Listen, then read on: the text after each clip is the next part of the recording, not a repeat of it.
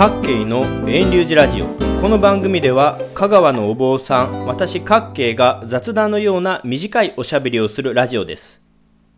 今年の夏も暑いですね。6月からお坊さんも夏の衣に衣替えしているのですがこんなに暑いとお仏壇やお墓でお勤めをすると汗がだらだらと流れ落ちてきます。流れ落ちるのはお坊さんの汗だけでなくて夏にお仏壇でお勤めをしますと、ろうそくのろうもポタポタと垂れ落ちていく光景をよく目にします。2022年7月19日配信予定の今回は、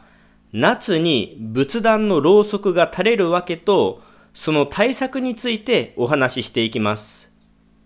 さて、まずは、ろうが垂れる理由を先に言いますと、一定方向から風が吹いてくることが理由になります。一定方向からの風というのは、エアコンや扇風機からの風のほか、窓からの風といろんなものがあります。そもそもなぜろうが垂れるかと言いますと、風が吹くことで炎が傾き、その炎が偏ってろうを熱することで、ろうそくのろうを溶かしてしまうからです。風が吹かなければ、炎はまんべんなくろうを熱するので、ろうそくのどこか一部だけが熱せられてろうが垂れるということは起きにくいのです。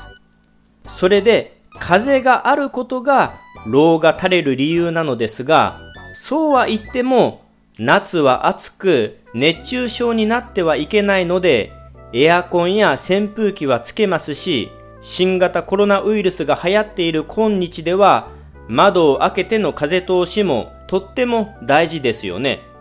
そこで、これからエアコンや扇風機の風はあるけども、ろうそくのろうが垂れにくくなる方法について話していきます。先ほどのろうが垂れる理由で言いましたが、ろうが垂れるのは一定方向から風が吹いてくるからです。思い出してほしいのですが、お墓でろうそくを灯すとき、ろうそくが消えないように風よけを設置したりしますよね。でも、風よけは完全に囲い覆っているわけではなく、部分的に空気が流れる出入り口があって、ろうそくは常に揺らめいていますよね。でも、揺らめいていても、ろうはなかなか溶けないでしょあれはなぜかというと、いろんな方向から風が吹いているからです。仏壇のろうそくが垂れるのは、エアコンや扇風機から常に同じような風が一定方向から吹いてくるためです。であれば、それを解決するためには、例えば、扇風機の首振り機能を使って仏壇に流れる風の向きを絶えず変化させればいいのです。扇風機によっては風が強まったり弱まったり止まったりと変化するそよ風やお休みといった機能があるのでその機能で風を変化させるのもローが垂れにくくなります。似たような理由でエアコンであればサーキュレーターをつけて風の流れを変化させることも挙げられます。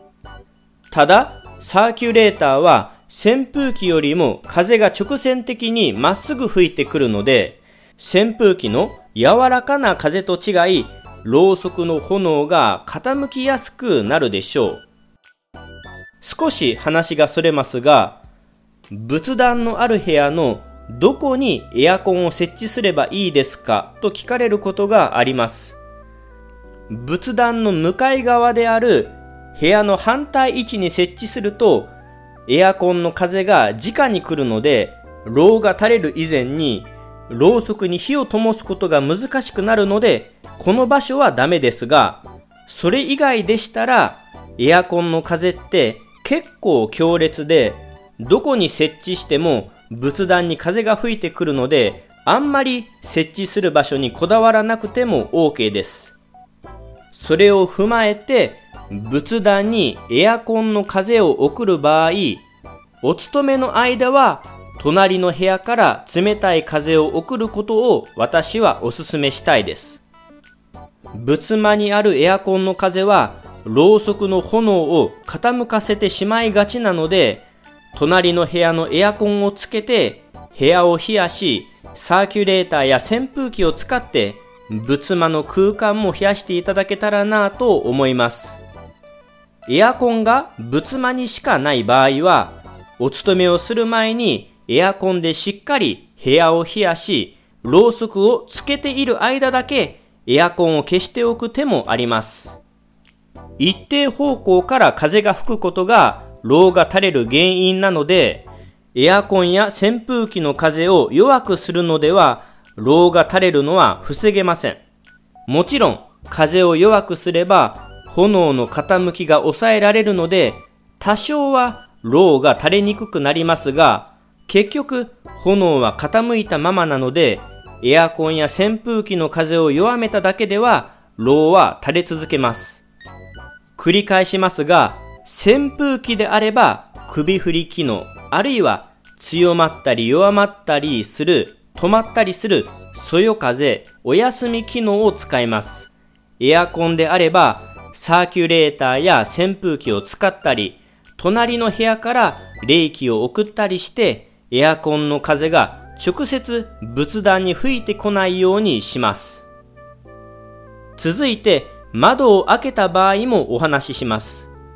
窓を開ける場合は、扇風機やエアコンよりもローが垂れにくいように感じますが、それでも時によっては仏壇のろうそくが垂れてしまいます。原因はやっぱり風が一定方向から吹き続けて炎を偏らせ続けるからです。それで、この窓を開ける場合の解決方法は2つあります。1つは、窓を開ける場合は、部屋の東西や南北のように対角線上に風を通すのではなく、建物全体のいろんなところの窓や扉を開けて、できるだけいろんな方向から風が通るようにします。風の入る場所と出る場所を一つずつ作るのではなく、いろんな向きから風が吹き抜けられるようにすることで、ローが垂れにくくなります。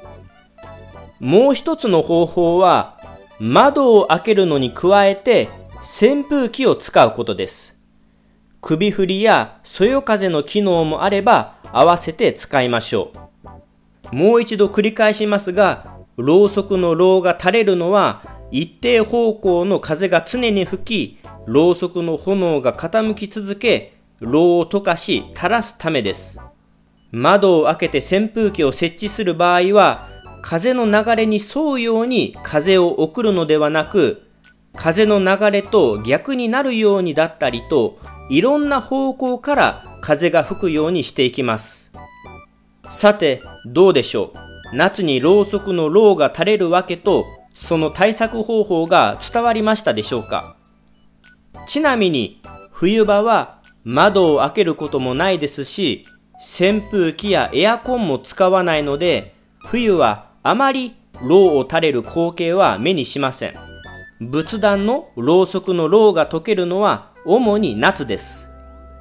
部屋を涼しくしてお勤めしやすくしてくださるのはとってもありがたいことです。ですが、ろうが溶けますと、ろうそく台からろうがこぼれ、後々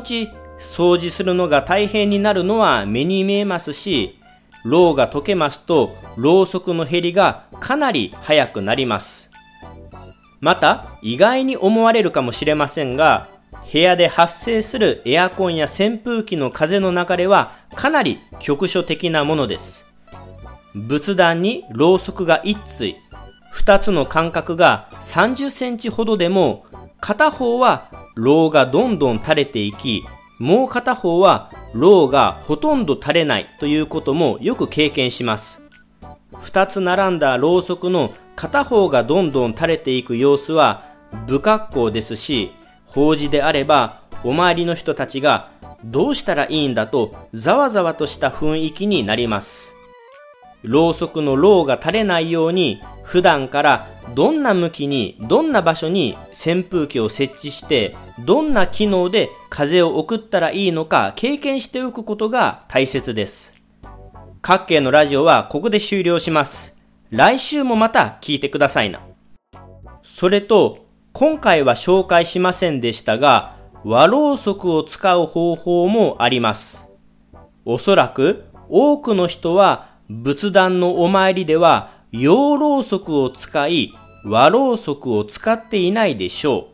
う。和ろうそくはろうが垂れにくいですし、風が吹いても火は消えにくく、炎の揺らぎも綺麗なので、仏様参りの時におすすめしたいですが、一方で火がついている状態で芯を切ることもあったり、火をつけるのが洋ろうそくよりも時間がかかったりと、慣れていないと扱いが少し難しいろうそくのように思います。ですので、今回は、ろうが垂れないようにするために、洋ろうそくではなく和ろうそくを使いましょうとはお話ししませんでした。